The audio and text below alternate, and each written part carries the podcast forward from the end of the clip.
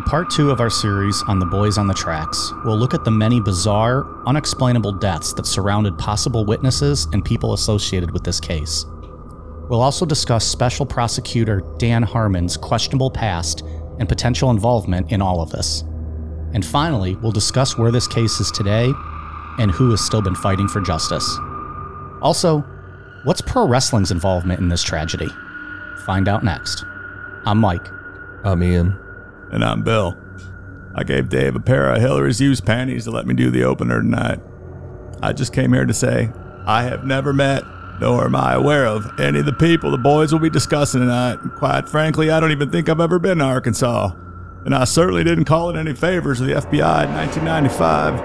In fact, I think I lived in Australia that year. Anyway, just wanted to clear that up. Go get them, boys.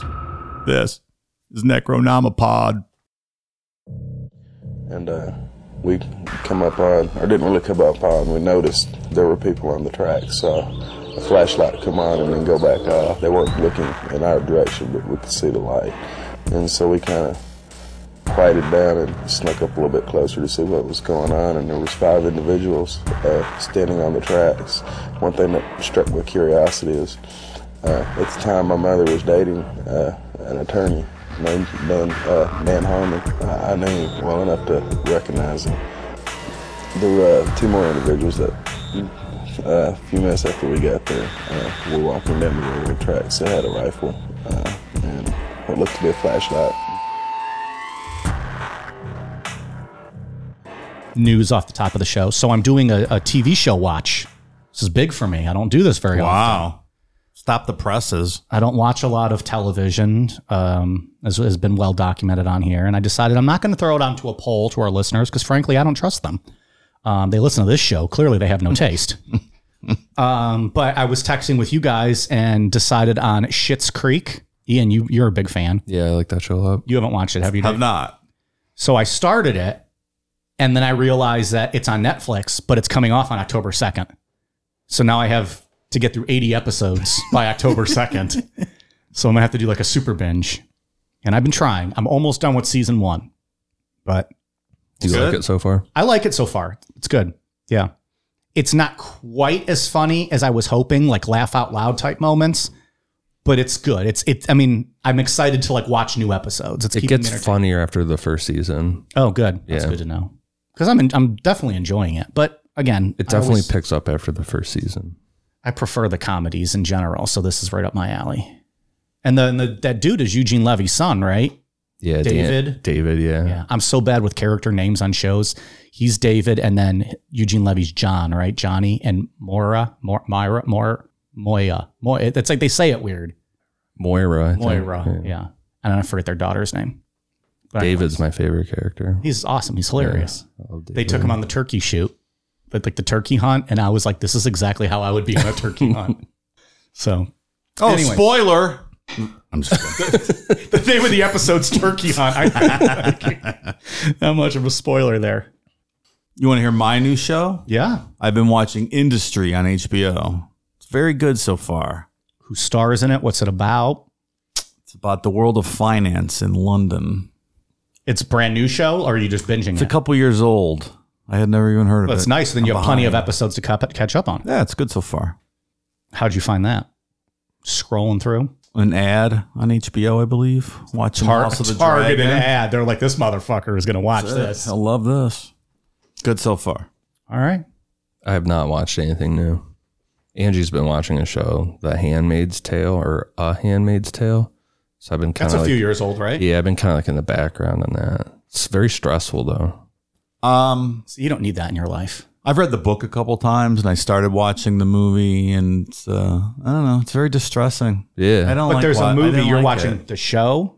There's a show. Angie's watching the show, and I just see it in the background. Is the movie based off the show, or the show based off the movie, or how does that work? Well, it's based off the book. The, well, right, but the I mean, movie like, was from a while ago. The movie, the character was played by Liam Neeson's wife, the one that died. Mm-hmm. I can't remember her name. Like, the show seems good, but it's very stressful. It's like about like a group of people that like really conservative people end up taking over the country, and everything's by the Bible, and women can't, they don't have any rights anymore. I'm like, this is too close to reality. Like, this could yeah. be coming up. I don't want to hear it. Doesn't sound very fun. yeah, no. Oh, it's terrifying. Yeah. After one of those episodes, the first season, I go, I don't really want to watch this anymore. Yeah. So that was it. Um, all right. Well, speaking of stressful, this ep- or story sh- uh, sure does not get any better this week. Uh, in fact, this... I was uh, smelling Hillary's panties that Bill dropped off. Sorry, what were you that's saying? That's right. You probably had a fun afternoon. This whole episode kind of reminds me uh, of that scene in Goodfellas after the Latanza heist when De Niro gets paranoid and just starts having everybody whacked, and they're just finding bodies everywhere. Sure has that feel, doesn't it? Yeah, there's like definitely a string cars. of murders here. Yeah, they're in their cars and in the meat locker and in, in the dumpsters and just everyone's showing up, uh, up dead. They're playing Layla, right? Derek and the Dominoes. Yeah. Like the the the the interlude, like the piano part. Yeah. yeah. Fucking just shooting Samuel L. Jackson in the back of the head. Let's get that coffee to go, huh? So, all right, take over, pal. Before we move forward with this story, we need to stop off and give some context to what was going on in Little Rock and the surrounding areas back in the nineteen eighties regarding the transportation of drugs. Nearby in Mena, Arkansas, one hundred sixty miles west of Little Rock, um, there were ties to cocaine, thanks to Barry Seal, who had been gun running and smuggling cocaine out of Colombia and into the U S since nineteen eighty-one. Barry Seal used low-flying planes to airdrop drug packages in remote areas of Louisiana, where his ground team picked them up. The number of planes, which Seal had twelve, and the frequency of the drops alerted Louisiana State Police and federal investigators, and so Seal moved his operation to the smaller Mena, Arkansas area. Later, it would come out that he was also a C I A operative who ended up murdered in February of nineteen eighty-six after a hit was put out on him. But the word in the area was that the drug trafficking hadn't stopped, and a high-profile politician was involved, as well as police and local legal influence. So at this point, it was rumored that Kevin and Don may have unintentionally stumbled onto one of these drug or cash drops and were killed as a result. There's also rumors going around that they knew the drop was coming and they wanted to rip it off, either rip off the money or rip off the drugs. Yeah, it's not a good idea. No. sixteen and seventeen years old. Nope. But still. Were they going to spotlight the guys and, oh, oh, and then run away with all their drugs? But that whole Barry Seal would be another series, multiple episodes in and of yeah. itself. His story is crazy. It's wild. That uh, that Tom Cruise American Made movie's based on Barry Seal, if you've ever seen that. Loosely. I'm not sure how accurate it is, but. Uh, from what I read, he put or uh, ran about three to four billion dollars worth of cocaine into the country Crazy. over his career. Wow. Some of that being for the C I A, of yeah. course. All right, that's weird, Ian. Why would the C I A be importing cocaine into the United States? Hmm. So we're going to go through a whole cast of characters here, and later in the episode, we'll get into how all this information was compiled. But for now, we're just going to keep it in chronological order. Because some of this stuff doesn't come out till years and years later, and but it'd be hard to follow if you didn't yeah. go across. Yeah, I agree. So the first guy we only know by the name Jerry, um, not to be confused with the train conductor from last week, Jerry Tomlin. So Mike Crook was the manager of a nightclub called Gigi's, and one of the regulars that we only know as the alias Jerry told Mike Crook a story that he probably saw Don and Kevin on the night that they died. Jerry said that he was sitting in a convenience store parking lot on the night that the boys died. Jerry said that he saw three teenage boys, two on foot, matching Kevin and Don's description, and one on a motorcycle. Jerry thought that they were smoking weed, and when a police car pulled up, the kid on the motorcycle took off. At that point, two officers got out of the car and started, quote, beating the shit out of the two boys, and then threw them in the back of the car. Mike Crook talked Jerry into reporting this to the authorities because at first he's like, I'm pretty sure I saw the cops do this. Like, why? I don't want to yeah. report this. But Mike Crook talked him into it. So when Jerry went in, Sheriff James Steed threw Jerry in jail and held him for ninety days. After the ninety days, Jerry told Mike Crook that he was told by Sheriff Steed to leave town and not come back. So that's what he did. According to Mike Crook, Jerry moved out to California and no one has ever been able to track him down. Well, I'm sure Sheriff Steed had a very good reason for detaining him for ninety days. I saw some stuff about back child support Um, but that's not for sure, you know, because mm-hmm. we don't even know this fucking guy's name, his real name at least. Right, right. So, um, but according to Mike Crook, he was thrown into jail for ninety days and then he just left. I guess it seems like one of those small town where the, the sheriff and the, the deputies run everything. And if you've witnessed this and you're going to report it to them, like, it's not going to turn out good for you. What are you supposed to do? You yeah, can't just, fight City Hall, as they say. So you, yeah, they lock you up and no one's going to come. Like, what, what can anyone else do? They know who runs the town. That's it. Unless you can get to the feds somehow. And, you know, you're kind of going to get fucked up. Another witness that we only know by the alias Ron had been at Gigi's on the night that the boys died. Is Gigi's a strip club or just a... I think so. That's what it sounded like to me. They have good strip clubs in Arkansas, you think? Probably, right? I don't know if Gigi's would be on that list. You don't think so? Just making an assumption now, so I don't know. Yeah, I don't think Gigi's would be on that list. I once went to a strip club in Dothan, Alabama. How was that? Wasn't the greatest. No? But I've been to some uh, strip clubs outside of Cleveland, Ohio. Those also have not been the greatest. So I've you know. been to a strip club in Cleveland, Ohio, and uh, there was a burn victim dancing. So it's okay. I don't well, mind. Sounds like wild card night. You just eh, never know. Whatever. Not so much the I'm not with, holes is holes, Dave. With Gigi's, I've not so much the women is like the, the clientele. Yeah, the clientele. Like, oh yeah, for sure. I don't think I would love hanging out at Gigi's. That's mostly the problem at any most seedy strip clubs, right? It's more the clientele that shows up. Yeah. Well, yeah, of course. Not so much the uh, the fine professional dancers. Unless it's amateur night, then they're clearly not professionals. Otherwise, they shouldn't be on the stage. It's a violation of the rules. Amateur night's the best time to go.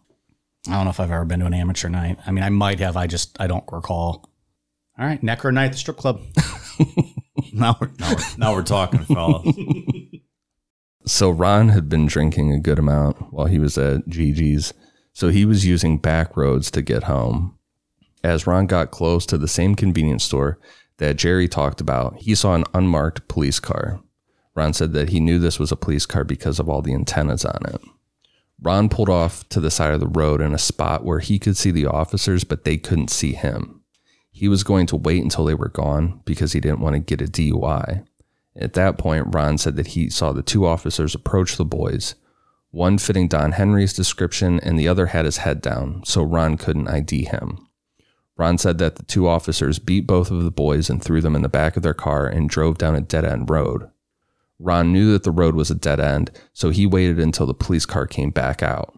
Because, like you said, he was drinking. He didn't want them to be get behind him or anything. Ron said that it took about fifteen to twenty minutes for the car to come out, and he couldn't tell if the boys were in the back still or not. Ron also I D'd the police officers as Prescott, Arkansas officers Kirk Lane and Jay Campbell. So already corroborating stories for the most part, at least the basic yeah. premise here. The only issue, I guess you could say, with these is their aliases. We don't know mm-hmm. who Jerry or Ron, who those people are. So where but does this eyewitness account come from? Later grand jury stuff? Ron? Yeah. Yeah. Okay. And we'll talk about it later, but Linda Ives, the website she compiled, is there's so much information okay. on there. And so clearly, I mean, obviously the police weren't taking these reports or accounts seriously or documenting them or making them public. So the people reporting them didn't realize that there were multiple other people reporting the same thing, which would have helped strengthen their cause. Yeah. I mean, this is all, maybe I, I don't know if I don't, maybe I misunderstood your question.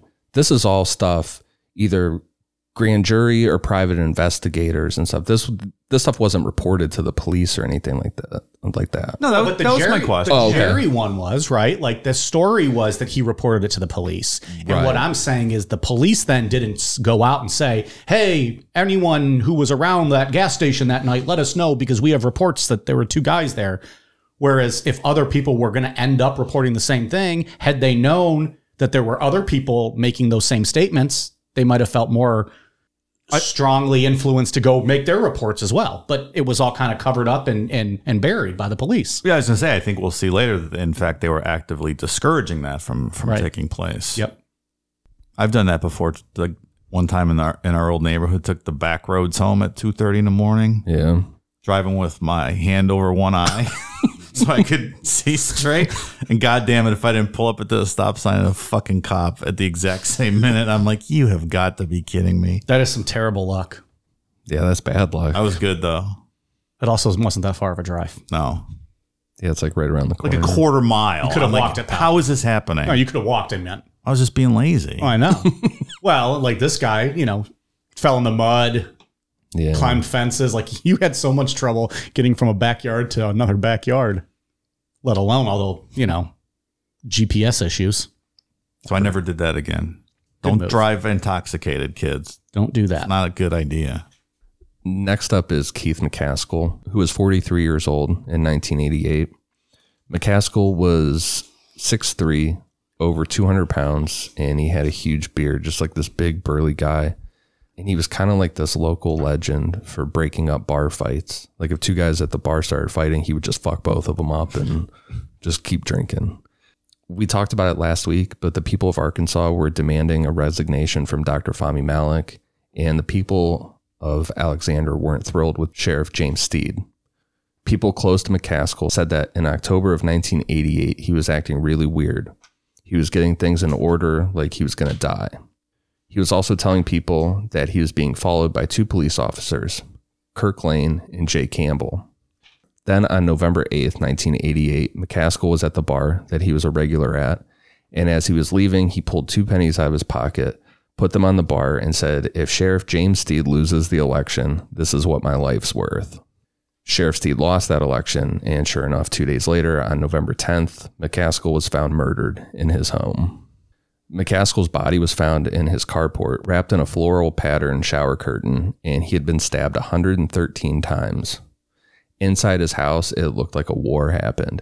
Shit was broken all over the place. Everything was covered in blood. Like, there was a brutal fight to the death that took place. With a big dude like that, I'm sure. The story gets more intriguing. This guy sounds like he was a badass, though.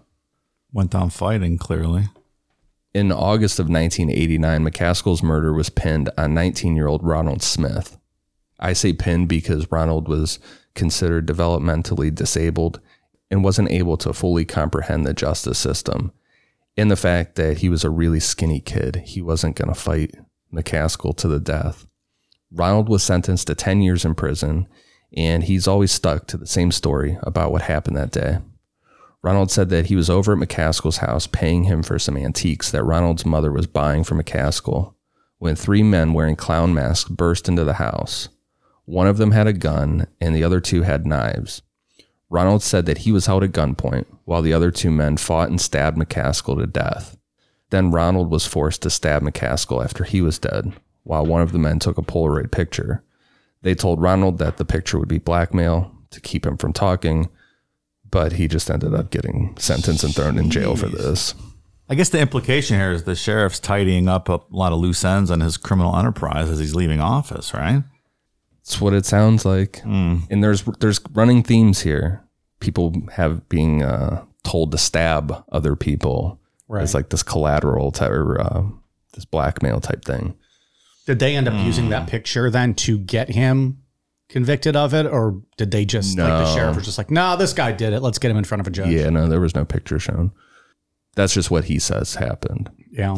Maybe. Well, if he only got ten years, it sounds like maybe an involuntary manslaughter conviction. And they said, if we have the Polaroid, it proves, you know, murder or something like that. And so take your ten years. Or we'll have you put away for life. Maybe something along those lines. Very possible. Because this kid definitely did not kill uh, Keith McCaskill. There's no way mm. that he stabbed him one hundred thirteen times. To do that, yeah. No. A lot of strange things going on here. They don't add up.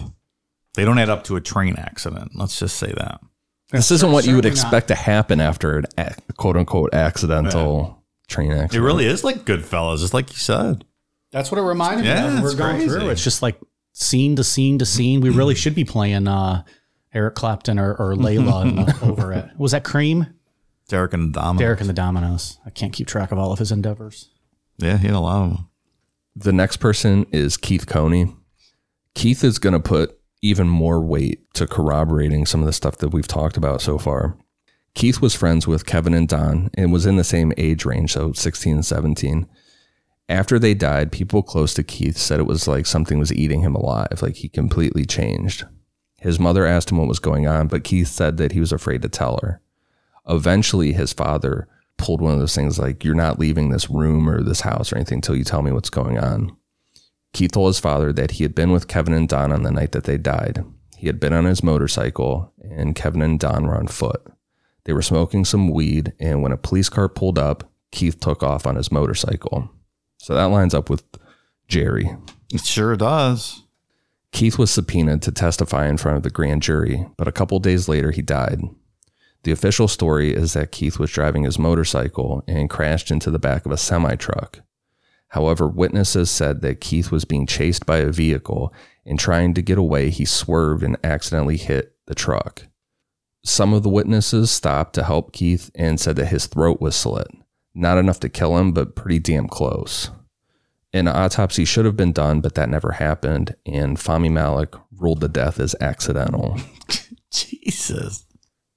When was the uh, the grand jury subpoena? Like, what kind of time elapsed between their death and their, like, how long was he left kind of swinging out in the wind thinking about this, I wonder?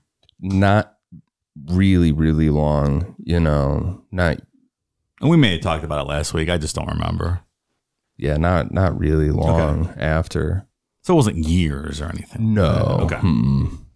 And the grand jury was just to change the ruling from Fahmi Malik's accidental mm-hmm. uh, death to get this opened up and be able to look into the case more. Right.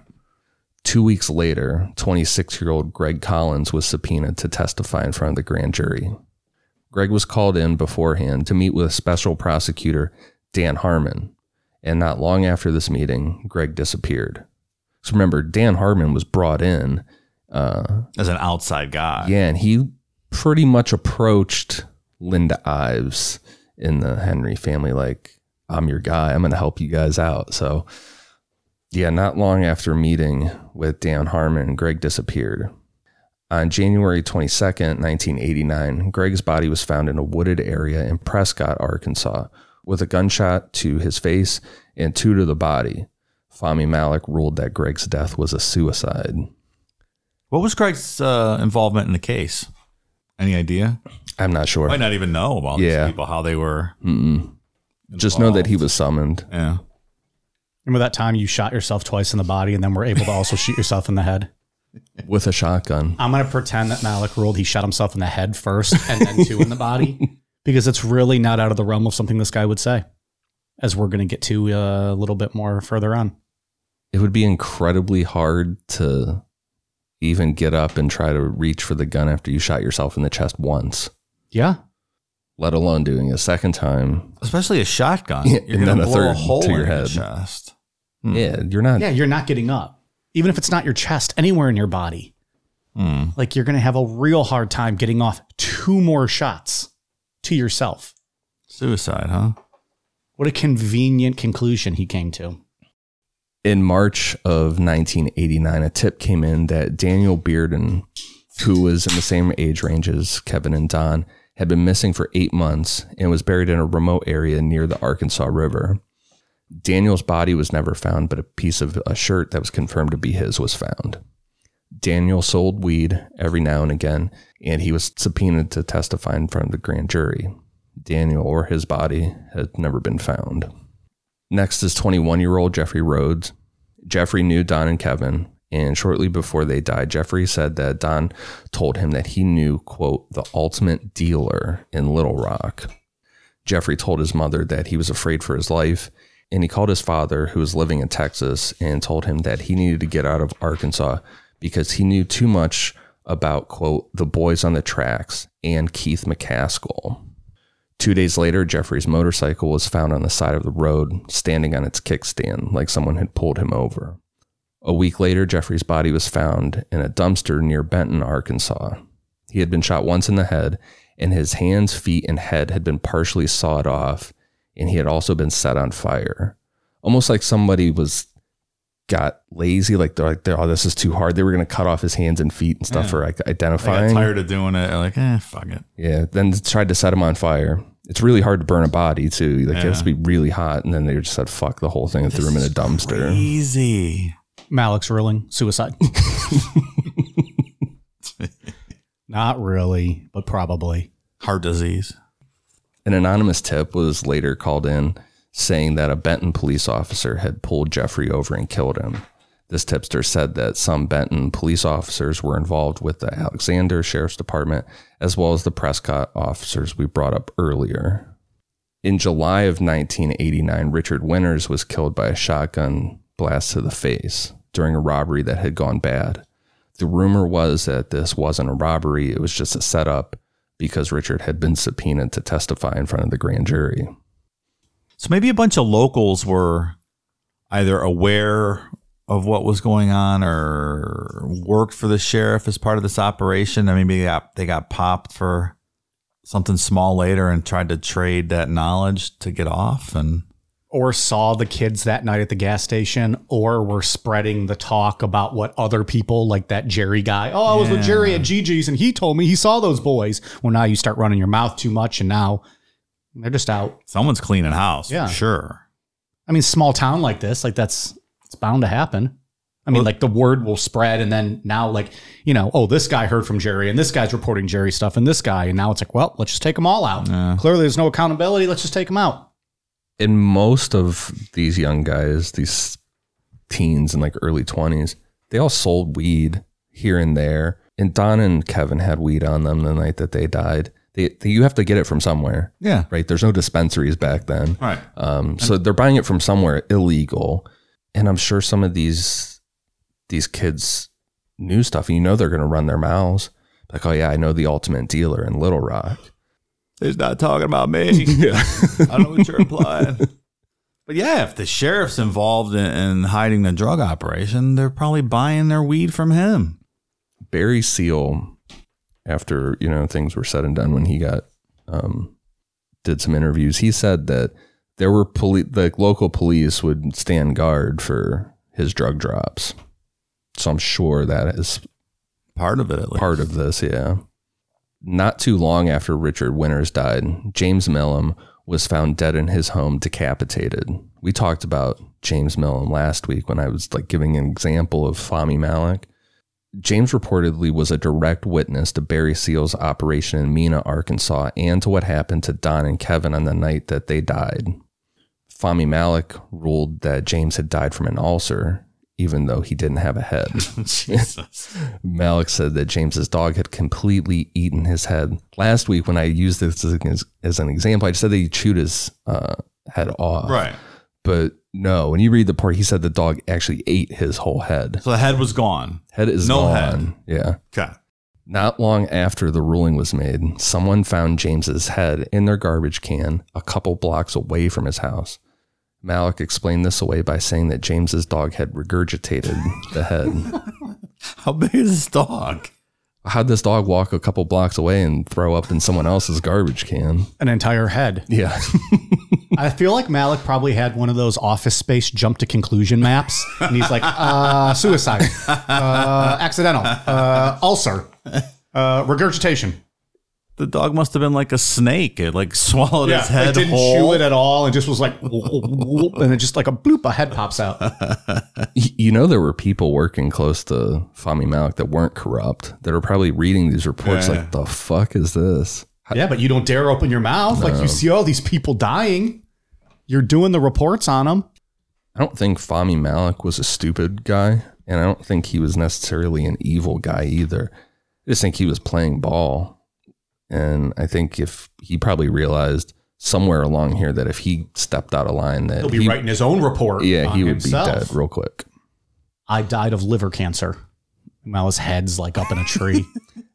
I mean, and he was rewarded for playing along with this. Bill Clinton gave him a forty-one percent raise. That's right. What was he, the the state's coroner? Yeah, no, he was a state medical examiner. So why didn't they have county medical examiners? Why is all this going directly to him at the state level for what would seem to be local? Because Fahmi Malik's down to say people died mm. from ulcers when they were clearly decapitated. That by itself is very strange. Yeah. You don't kick those up to the state, right? Unless that's how it works in uh, Yeah, I don't Arkansas. Know. I don't know. I also saw some stuff online about um, Bill Clinton's mother. She was a nurse, and I guess she had gotten in some potential trouble, and Fahmi Malik kind of came to the rescue. Really? And helped her out in that. So it was like Bill Clinton also possibly would have had something to thank Fahmi Malik for. Uh, please refer to my statement at the opening of the show. I was busy uh, cornholing Jennifer Flowers that day. Uh, I had nothing to do with it. In in like uh, Nebraska or something, right? You yeah, were in Arkansas. Yeah, absolutely. In June of nineteen ninety, Jordan Kettleson, who was rumored to have played a part in the deaths of Kevin and Don, as well as in the murder of Keith McCaskill, was found dead in the front seat of his truck from a shotgun shot to the face. His body was cremated before an autopsy could be done, and there was no police investigation. Uh, nothing from anybody on this. It was just like, this didn't happen. I believe the correct lingo is shotgun blast. You have to say blast in blast. association with a shotgun. It That's how they do it in the movies. Shot. Shotgun blast. He took a blast to the face. Well, I didn't take a blast to the face, but somebody did. We've been going in chronological order so far, and we'll circle back to the rest of nineteen ninety, ninety-one, and ninety-two. But first, we need to fast forward to nineteen ninety-three, when Tommy Niehaus approached Linda Ives. Tommy Niehaus was really just a kid back in nineteen eighty-seven when Don and Kevin died. Now in nineteen ninety-three, he was eighteen years old and had gotten the courage to come forward. Tommy said that the night Kevin and Don died, he and a couple of his friends were out in the woods messing around near the tracks. They saw some lights and decided to duck down and hide. Tommy and his friends saw three men on the tracks and two other figures that were either kids or teenagers. They said they were definitely smaller than the men that they saw. Tommy talked his friends into moving a little closer so they could see more, and that the two figures matched the description of Don and Kevin. Tommy said that the three men were calling out to the two boys and motioning for them to walk over to them, and to Tommy, it didn't look like they wanted to. Then all of a sudden, Tommy said that they heard what he thought was a gunshot and a flash of light that was different from the flashlights that the men were carrying. At that point, Tommy got scared, and he and his friends took off. When Tommy was asked if he could recognize anyone at the tracks that night, he said that he saw his mother's boyfriend there, Special Prosecutor Dan Harmon. Good grief. So it was his mother's boyfriend. Yeah. Remember, Dan Harmon interjected himself into this. They didn't ask him to be a special prosecutor. No. He came forward. And he was all on the side of the Ives and Henry families. Put this in the fishy column right now. This is fishy. Well, if you're a bad guy and involved, the, the best way to keep an eye on, you know, the victim's family and seeing what they're pushing for is to be the inside guy, right? Right. And have all the witnesses have to meet with you. Yeah. Not for to, the grand jury. Not to make this all about Scorsese movies, but isn't that exactly what The Departed is? Matt Damon is overseeing the investigation to find the rat. Who is he? In a word, yes. Mm-hmm. I'm going to turn this all back to Scorsese films mm-hmm. as we go through. You're doing pretty good so far. So in nineteen ninety, East Arkansas U S Attorney Chuck Banks appointed Assistant U S Attorney Bob Gover to start a secret federal investigation into drug trafficking and corruption around Central Arkansas. This led Assistant Prosecutor Jean Duffy being appointed as the head of a drug task force that supplied information to Bob Gover's investigation. All of this information that we've been talking about so far was compiled by Jean Duffy and funneled to Gover. And Dan Harmon kept popping up in every one of these little threads. Either they met with Dan Harmon a couple days before they died or something. Well, in May of nineteen ninety, Dan Harmon became prosecutor-elect for Saline County, and he immediately started calling for Jean Duffy to be fired. Oh, you don't say. On January first, nineteen ninety-one, Harmon took office as the Saline County prosecutor and took over Jean Duffy's task force. Harmon tried to get a grand jury to indict uh, Jean Duffy, but he failed. So Harmon pulled strings and got a judge to issue a subpoena for Jean Duffy to bring him the evidence she had against him. To protect her witnesses, like the people that we've talked about so far, there's families of these, you know, deceased people that spoke to her. Um, so to protect those people, she ignored the subpoena and a warrant was issued for her arrest, and a fifty thousand dollars hit was put out on her life, so she went into hiding for nine months. That hit's verified by the F B I. Wow. Someone paid to have her killed. Living in Arkansas seems very dangerous. It's getting wild down there. It is. It's Wild West type stuff going on here. Is, is Arkansas just considered the South? Is it the Plains? It's the South, right? The South. I mean, we consider it the South, but is it geographically a part of that? I think so. I think so, too. The Southwest-ish. Well, it's not Southwest, though. It's getting there, no? I don't think it's... A- it's right by Texas. I know, because I've been to Texarkana. Right on the border. Yeah. I'm going to say South, final answer. Works for me. On my map, it's the South. In June of nineteen ninety-one, U S Attorney Chuck Banks shut down the federal investigation into drug trafficking and corruption and publicly cleared Dan Harmon and other public officials of any wrongdoing.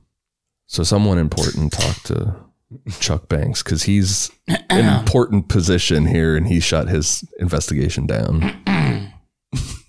The guy sitting in the room with us might have had something to do with that. Don't give him your microphone, Dave. He's not going to give you another pair of panties. He's done talking. I think I was in Fiji that year. He's not done talking. What's that? He's done talking. Narrator. He wasn't done talking. Then in August of nineteen ninety-one, Dan Harmon refused a mandatory court-ordered drug test. Like, all government workers had to take this test, and he just said he wasn't going to do it. He spent eighteen days in jail, and someone must have cleared it up for Dan, because he remained the Saline County prosecutor like nothing ever happened mm. with that. Imagine going to Arkansas, suck at your job, forty-one percent raise, suck at your job, keep it for five more years. We'd be really good in Arkansas. We're really bad at our jobs. Hey, we're hey, miles hey, hey, so imagine hey. what we can do down there. Be kings of the world. Well, Mike has twice refused Cool Down Media corporate drug test. He's still sitting here. He doesn't care. Somebody should do something. What are you that. hiding, pal? You don't even want to know. Moving forward, after Tommy Niehaus in nineteen ninety-three, the next person to introduce in this story is a woman by the name of Charlene Wilson. Charlene Wilson was involved in a separate criminal case in nineteen ninety-three, and in front of a grand jury, she testified that in nineteen eighty-seven, she was dating Dan Harmon. Dan Harmon was married, by the way, and he's dating Charlene Wilson and dating Tommy Niehaus's mom. So, wow, Dan's up that. to a lot of stuff. Word of this made its way to investigators that were actually trying to figure out what the hell had happened to Don and Kevin. So Charlene Wilson was brought in to answer some further questions. Well, the dating app in Arkansas is Ancestry dot com, right? So everyone's kind of related. When... That sounds about right. First, they wanted to know what went on between her and Dan Harmon regarding drugs. Charlene said that Dan kept her high a lot of the time, and she went on some drug drops with him. Investigators asked her if they were going to investigate Dan further, where should they start? Charlene said that they should reach out to Dan's ex-wife, Rebecca, and then go through every detail available regarding his money. She also said to look back through drug offenders that were let off the hook while Dan was in office, as well as drugs that went missing from evidence. Regarding Don and Kevin, Charlene said that she drove with Dan to meet a man in Alexander. She said this man was named Keith, and he sure matched the description of Keith McCaskill. Investigators told her to rewind a bit and go through that day, morning until night, as best as possible. Charlene said that she woke up, did some coke, and then cleaned her house. In the afternoon, Dan Harmon came over and wanted to show Charlene a house in Alexander. After they looked at this house, the two of them went back to Charlene's, where they ate some food and she put some makeup on. That night, the two of them went back out to Alexander because Dan said he needed to meet up with someone. That would be who Charlene described as Keith McCaskill. They pulled into a road not far from the train tracks, and Dan threw Charlene a bag of coke and told her to stay in the car and hang out. Charlene was snorting coke in Dan's car when Dan came running up to the car and pulled a green tarp out of his trunk and ran back towards the tracks. A green tarp, you say? Where have we heard that detail before? It was an optical illusion. That's right. I think it was in the Nexium episode. We talked about a green car. Fucking Keith. A little while later, he came running back, got in the car, and said, let's go. When they got back to Charlene's house, Dan told her that she had to take a shower right away, and then he left to go back to his house. Saline County Detective John Brown thought that there was more to this story than Charlene was telling. He believed her, what she had said so far, but he felt that she was keeping some details out. Once Dan Harmon got word of this, he started threatening Detective Brown, but Brown still pushed forward with his investigation. And side note, while it just popped in my mind, you know, Charlene Wilson, in between this, like afterwards, um, Dan Harmon pulled off getting her locked up on some drug charges ah. for years. Wow. She spent years in jail because of it. And then um, I was going to say, like, her running her mouth like this, like, she had gave no fucks. How yeah, did she no. just go untouched? But she did not. No, she did not. Uh, Dan Harmon pulled off getting her locked up, and I think it was Mike Huckabee let her out, like pardoned her after some of this stuff started coming out more wow. and more. I think it was in ninety-seven, Mike Huckabee okay. pardoned her. Did he personally try her as the prosecutor? Because he, they, that's clearly a conflict of interest. That shouldn't be allowed. Yeah, no. Oh, now they're going to worry about that ethics? Yeah, it's he, a mess down there. He locked her up, I want to say it was like for thirty years for some random ass drug charge. Wow. And she did she served four of it, but for no reason. She was innocent. Wow. This guy's something. More like Mike Huckabee. In the next interview with Charlene, she said that her and Dan uh, got to the dead end road near the tracks, uh, and Keith McCaskill was already waiting there. And in this version of her story, she didn't stay in the car. She walked with Dan and Keith McCaskill to the tracks. When they got to the tracks, Charlene said that there were already two other men there, and they were all pissed off because a group of boys tried to rip off their drug drop, or at least they felt that these kids were trying to rip them off. Dan Harmon, Keith McCaskill, and these other two men were talking about how they chased these kids, but they got away.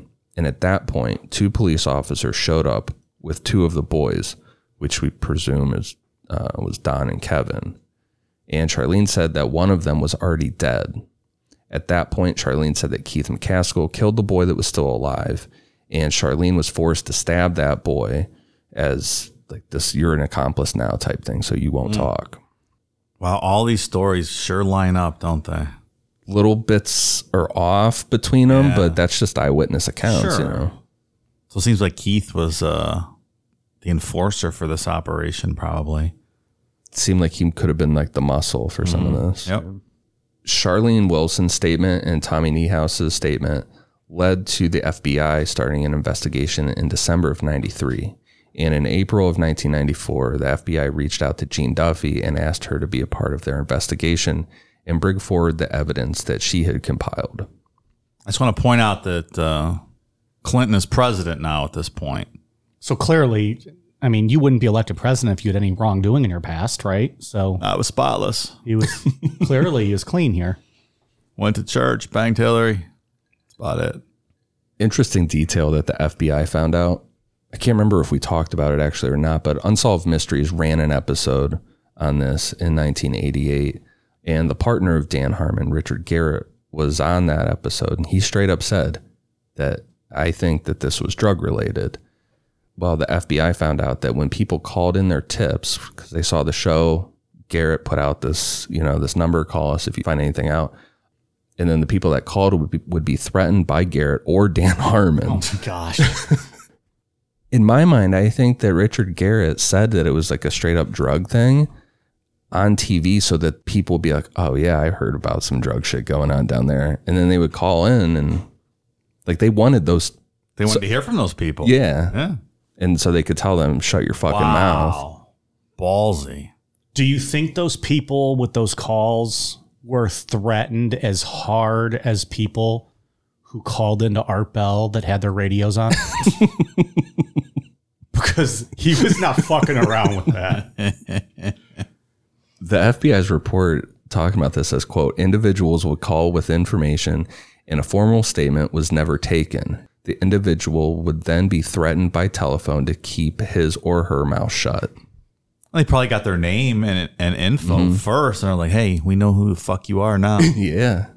Oh yeah, they definitely got their name and that information first. Oh, man, it's like Goodfellas. You may know who we are, but we know who you That's are. Right. I'm gonna get five more in before the show ends. It would seem that some very high up influential people or person maybe told the F B I to back off because in nineteen ninety-five, they abruptly stopped their investigation saying, quote, "Based on the foregoing is my recommendation that the F B I conduct no further investigation into this matter. Sincerely yours, Ivan C. Smith, Special Agent in Charge, F B I, Arkansas." Uh, you have any idea who that person might have been? Maybe uh, call Janet Reno. I think it was probably her. See what she has to say. She lit up that Waco place pretty good. It's probably her fault. Yeah, she sucked, didn't she? Kidnapped that little Cuban kid trying to stay in America. Remember that? Janet Reno, it's her fault. So in November of nineteen ninety-six, Dan Harmon was still the Saline County prosecutor. Charlene Wilson has been sitting in jail now for a couple years over over this shit. And by all accounts, Dan is just doing shady shit this whole time. And in that month, in November of nineteen ninety-six, his wife was arrested outside of Dan Harmon's jurisdiction with a ton of cocaine on her from the Saline County evidence room. Wow. Then Dan Harmon was forced to resign when he assaulted a reporter from the Arkansas Democrat Gazette who asked him for a comment on his wife's arrest. Mm-mm. Stealing coke from the lockup room. Charlene Wilson called it. She said, "Where would you investigate him?" Or they yeah. asked her where she would investigate. Said, check uh, missing drugs from the evidence rooms. Mm. In April of nineteen ninety-seven, a federal grand jury indicted Dan Harmon with racketeering, drug trafficking, manufacturing of methamphetamine, extortion, witness tampering, and retaliating against an informant. Two other men, a local attorney and administrator of the drug task force, were also charged in relation to those crimes. Dan Harmon was convicted on five counts. That's the racketeering, three extortion conspiracies, and one marijuana distribution charge. He was sentenced to eight years in prison with an additional three added on for a different drug charge. And after Dan Harmon was sentenced, nine hundred criminal cases were thrown out that he was involved in. As they should be. I would lean towards almost all were probably innocent, that they were thrown in there some type of retaliation or, or something. Running a criminal enterprise from the prosecutor's office. In nineteen ninety-nine, the Arkansas Supreme Court disbarred Dan Harmon. Uh, and then in two thousand six, he was released from prison after assisting prosecutors in a murder conspiracy case. This is fucking insane. But in two thousand eight, Dan Harmon was again working for Saline County and on their payroll, organizing files for the circuit clerk. In February two thousand ten, he was charged once again following a six-month drug investigation for selling morphine and hydrocodone near a school. Uh, the prosecution's case, and this was pretty weak, all they had was a testimony from the guy that Dan Harmon allegedly sold the drugs to, so he was acquitted. And Dan's just doing his thing out in the world still. Mm.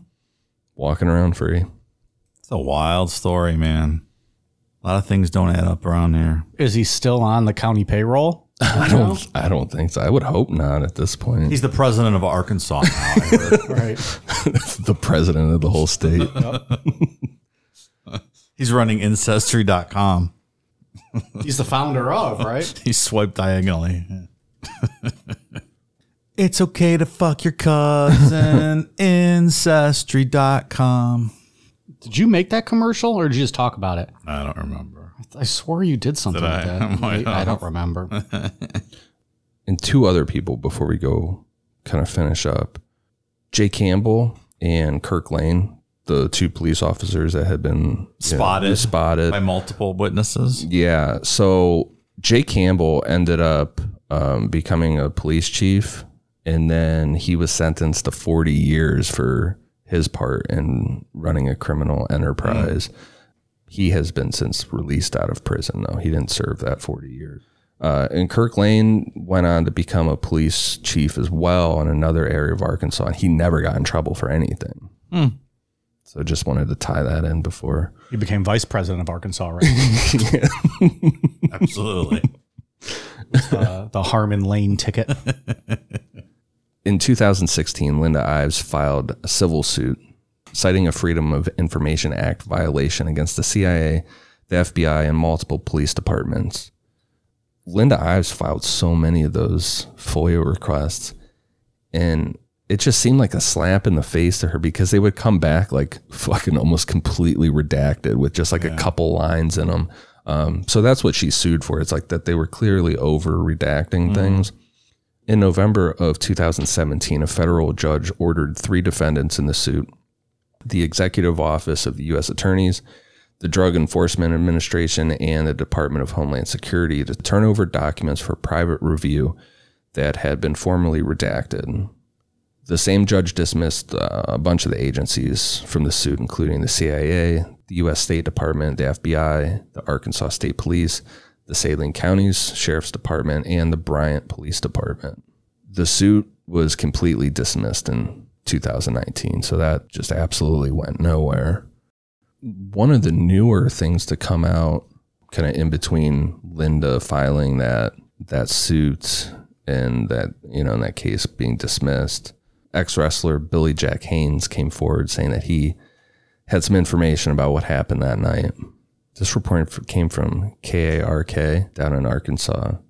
Billy Jack Haynes was interviewed by them, and uh, he claimed to have videotaped the boys' deaths because he was there that night, being the muscle for this operation. Interesting. Um, he was asked if he had that videotape. He said, quote, "Well, that's something my private investigator and I haven't decided to say where, why, or anything. That's up to the private investigator." So he, this guy's looking for a payday. That's pretty much what K A R K said, that all of his claims are completely baseless. Is that where he was living? I, I mean, I mean, put him in that location. What was he doing? He's from Portland, and and that's time. What was this? August of eighty-seven. Yeah, he was employed by the W W F. He worked for the W W F from eighty-six to eighty-eight. Hmm. Yeah, he said that he was the muscle, and it was also his job to videotape these for like review to make sure everything went smooth. Videotape drug deals, so they can watch uh, the footage back, like like like an N F L team watches like game footage and like practicing. Yeah. Like, see, you could have been a little bit crisper here with the sliding uh, slicing of his throat. Jesus. Yeah, he claims that he was hired by a criminal politician. Very, very bad, Harriet. Billy Jack Haynes, I believe, is went on to say a lot of ridiculous stuff. Um, that sounds. Do you have that pulled up? Like, I know he blamed Stone Cold Steve Austin for Roddy Piper's death. Like, just ridiculous. Oh, yeah, stuff. I did yeah. read that. There was something else he said. I can't remember. But I mean, he's known for just making these outlandish claims. I don't know what would have tied him to Arkansas at that time. He could have just been living there. I don't know, but. I mean, this a few months prior to this, he was a part of WrestleMania three, that big one with Hogan and Andre. Yeah, yeah. Huh. It doesn't sound like there's anything credible here with him. Yeah. What's, what's he doing these days? Like, did he eventually go crazy or anything? sixty-nine years old, I know that, but I don't know what he's doing kind of off the grid. I think he retired in like the mid nineties. Like, he didn't have a huge successful career. Yeah. Maybe is why he's doing this now. But yeah, I don't know. That's interesting. What would tie him? Even if he is making this up, but he was he just like searching for news stories and was like, "Oh, I'm going to be a part of this." Yeah, like I could plausibly say that I was there at that time. Yeah, without... he must have been in living in that area then, or something. Okay, so here we go. I got, I got that information here. Why he was in Arkansas? Um, he says that he received an envelope after one wrestling show with a phone number to call the quote criminal politician, and uh, that criminal politician really wanted him to work. Yeah. Interesting. Saw him on W W F. Around that time, I was like, "Hey, that guy! I want that guy to be the the muscle." Obviously, that's strange. Yeah. Also, if you're that guy, like you're working for the W W F, like that's you know that's kind of like the place you want to be. Yeah. Right. Like the chance to make like all this money and you know be the next Hulk Hogan. Take time off and go work for some hillbillies yeah. in the backwoods of Arkansas and stuff. Right. Like just to get all of a sudden get involved in murders. Like, yeah, that sounds like a better life. He also said that, uh, that Don and Kevin had their handcuffs or their hands cuffed behind their back. There was no evidence of that at the scene at all. There were no handcuffs found. Right. The conductor said that they were laying with their hands at their sides. So, I mean, the only other thing I could think of is back in that day, you know, the you hear stories that they're on the road two to two fifty, three hundred days a year. Not knowing, no guaranteed money in wrestling. It was all based on the houses and what you drew. Yeah. Maybe he was made an offer that he was like, okay, for one night of doing whatever. I mean, if we're looking at it, that's believable, which I don't think I am not is. viewing it in that yeah, light no, at all. I, it's one of the weirder stories that I've ever. It's crazy. A lot of shit piling up in this story. Yeah. Sadly, Linda Ives passed away in twenty twenty-one. And as far as I can see, the pursuit of justice in this died with her. That That's kind of a wrap on, you know, any type of actual justice. Yeah, that's not coming. That wouldn't come if she was still alive. No. That's never happening. No. The one other thing I read I wanted to mention that, and this is authenticated, about a week before this happened, there was some guy walking around that area in military fatigues, and when an officer approached him, the guy opened fire on him, and he got away. But then some one of these witnesses reported seeing that same guy in that back in that same area the same day they were killed. Hmm. Which is just another weird aspect here. Yeah, one more twist to the plot. I mean, I think we can all safely say they were not smoking joints and sleeping on the tracks. They stumbled no. onto something and were killed. I yeah. think we squashed Clearly. that about fourteen seconds after yeah, well, sure. Ian read the, read the notes, and we just all decided, nope, we're not buying that one. Yeah, Fahmi Malik said it. What, they had one hundred units of weed in them? one hundred units of weed, that's right. Yeah. Um, Fahmi Malik, he passed away in two thousand eighteen. Mm, that's a shame. So, yeah, I was reading his accidental, obituary. Accidental death, I'm sure. Yeah, he's. I was reading his obituary. Survived by um, I don't know, a bunch of his kids ended up being doctors and stuff. Passed on a family business. Yeah, and like I said earlier about Fahmi Malik, I don't think he was an evil person or stupid. Like he obviously didn't. He obviously knew that that guy did not die from an right. ulcer. You know what I mean? I just think that he um, he was just staying in his lane. Gotta do what you gotta do sometimes, I guess. If you don't want to get whacked, right, Mike? Is that the term, whacked? Oh, that's one of the terms they use, sure. Go take care of a guy. Make him sleep with the fishes. There you go. Is that a term they use too? I mean, probably. It's, I think it's like an old-timey term, right? So my theory on this is uh, what happened is that Keith Coney, the kid on the motorcycle, I think he was with Don, was really with Don and Kevin that night. And Jerry, the unknown Jerry, his version of events is accurate. Yeah. That he saw this kid take off on his motorcycle and the two cops get out and, and beat up Don and Kevin. And then I think where Charlene Wilson picks it up, seeing the boys on the tracks or the officers bringing the two boys back to the tracks, one of them already dead. I think that's probably the closest thing to the truth. Do you think they gave him a beating and he accidentally beat him to death? Or just killed him right off the bat. I don't. I, don't, I would say it's not an accident. I think they knew what they were doing. I mean, look what they did with their follow-up. Clearly, they were not ki- afraid of killing. No, I mean when they we brought they were bringing him back to the spot, and they said one of them was already dead. So when oh. they initially beat him up, they, they killed they, him too quickly. Yeah, yeah, yeah. yeah maybe that. Mm. You're never gonna know. So yeah, just a, a weird story. Horrible part one that, like in part two, just explodes into this just like parade of murders. It's just such a crazy string of murders to, I don't know. This case isn't really well known. You think it would be more. Yeah, I didn't really know about this at all. What happened to the sheriff after he lost the election? Nothing really. He just kind of rode off into the sunset. Yeah. He probably fished every day at his lakeside cabin. Yeah. Watched the sunrise. I can't even imagine the amount of people Dan Harmon has fucked over that we just don't know about in his time as a prosecutor. Does not seem like a good dude. No, definitely not.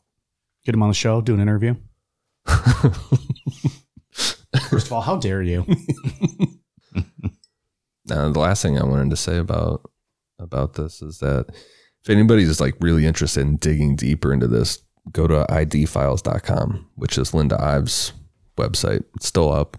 Tons of information on okay. there, mm. uh, like maps and everything. So if anybody like really wants to get an idea of like a visual of where, you know, the tracks were versus where that dead end road and stuff, mm-hmm. she's got some maps on there and stuff. It's probably helpful to visualize them.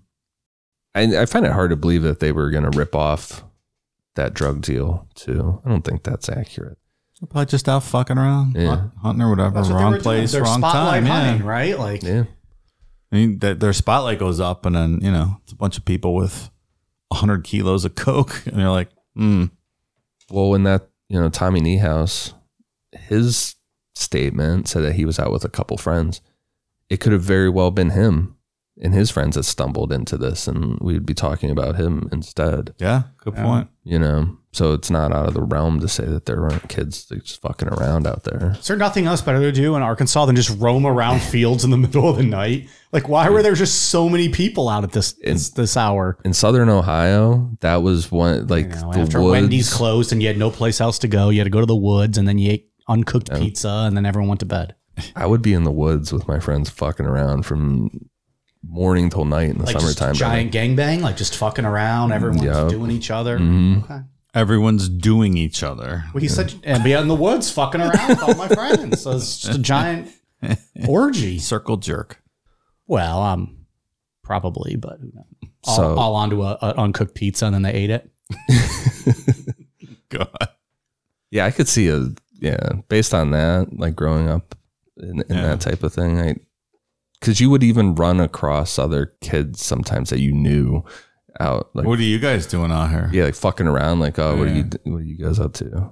So yeah, I'm I'm sure it could have, if it wasn't Don and Henry, it could have been someone else that mm. night. Well, sad story. I don't know. I think there's probably a Venn diagram here with all these eyewitness accounts, and it's probably in the intersection somewhere, right in the middle there. Yeah. All right, we got some patron shout-outs. Thank you very much to Andy Carbutti, Cassie Culp, Jasmine Evelise, Dylan Gardner, Scott Carhart, Jordan Zygra, Lai Smith, Cody Buckin, Samantha Dominic, Seaman Stains of the U S S Jiztown, Brandon Lemoyne, Aiden Posey, Hatchet Wound Connoisseur, Zach Ho- Ho- Horvat, Nicole Petronio, James, Raquel Womble, Victoria Dahlman, Adriana, three a.m. Worm, Julia Clifton, Serena Friedman, Satan Deathblood Fuck. That sounds like one of you guys' favorite bands. Anal. Don't forget about the Come Commander's Jester, the Not Molester. Ivy Esposito. Uh, Estelle Guerino, Leo Suter, Lane Birkenmeyer, L J Esten. In West Philadelphia, born and raised, on the playground is where I spent most of my days, chilling out, maxing, relaxing, all cool. What's is that where they, is that where they stopped their name? That was it. I read the entire name. I didn't know if you were just going off of it. No, no, uh, it was that was what they put. They would have put the whole song. We could have just queued up the music.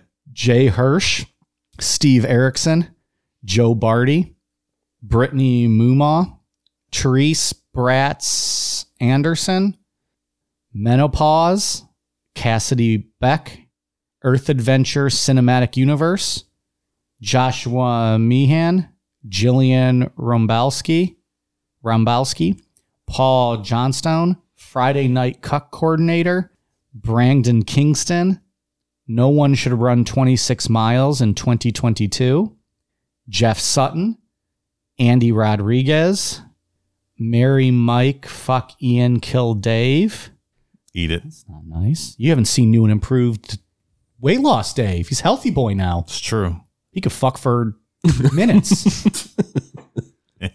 Samantha Rader, Daniel Wilson, Megan Harper Spencer, Dave's Hot and Sticky, Bill Metter, Mettier, Caitlin, Herbert, McKenna Sims, Sue Gaynor, Jackson Fitzgerald, Natasha Kirby, Giselle Osborne, Daniel Stark, Tara Baker, Gray Rabbit.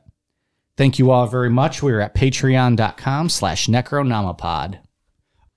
Oh, and uh, apologies. I had one make good from last week. Thank you to uh, A J Seifert. Ian? For iTunes, I've one for Miss Hearsay, Chris fourteen, L Senior Balls Johnson,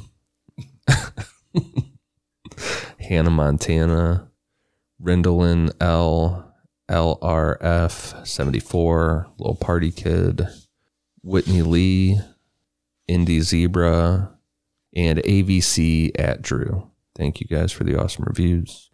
Dave, what do you got? I have one from Great Britain, Nikki Swindell. Thank you so much. And I have our military shout-outs for the week.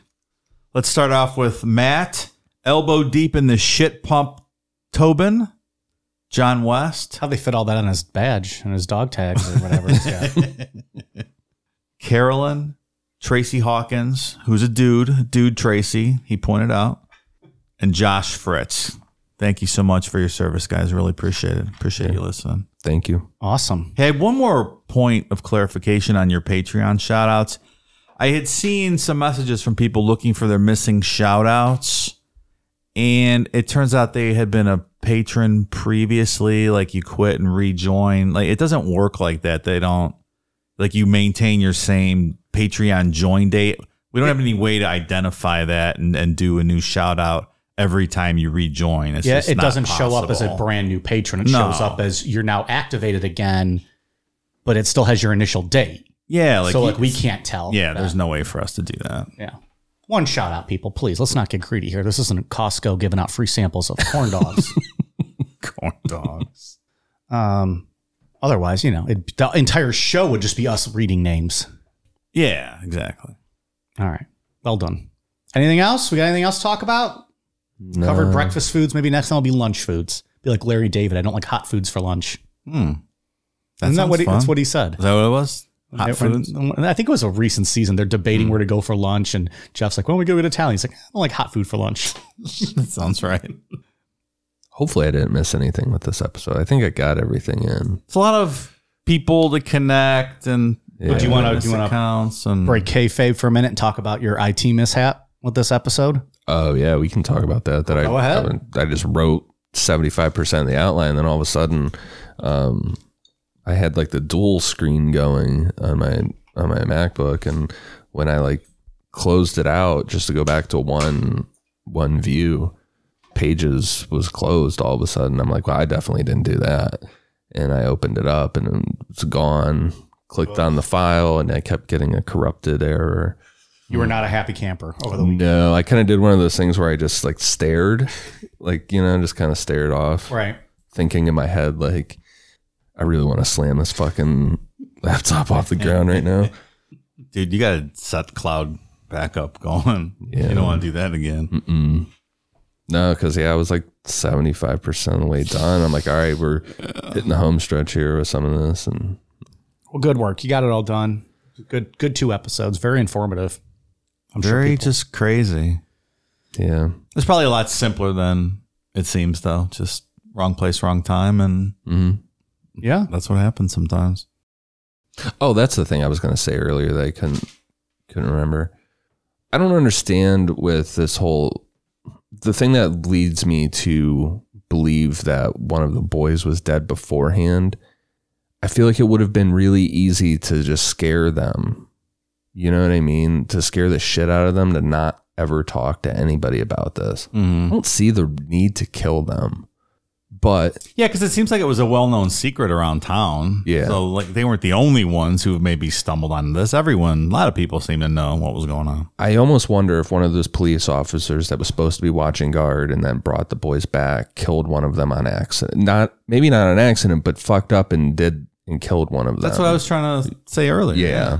Or did it piss them off that the kids ran away and actually got away so that when the officer did bring them back, they're like, no, fuck it. We're going to finish them off. If they yeah. have the balls to run away, who's to say they don't have the balls to talk? Yeah. yeah. I don't know. Sure. I just think there would have, there was probably a good path to just scare them to never talk. Until you kill one. Yeah. And if one's dead, then they, yeah. they both got to yeah, go. Yeah, then you have to. Right. Good point. All right. Good stuff.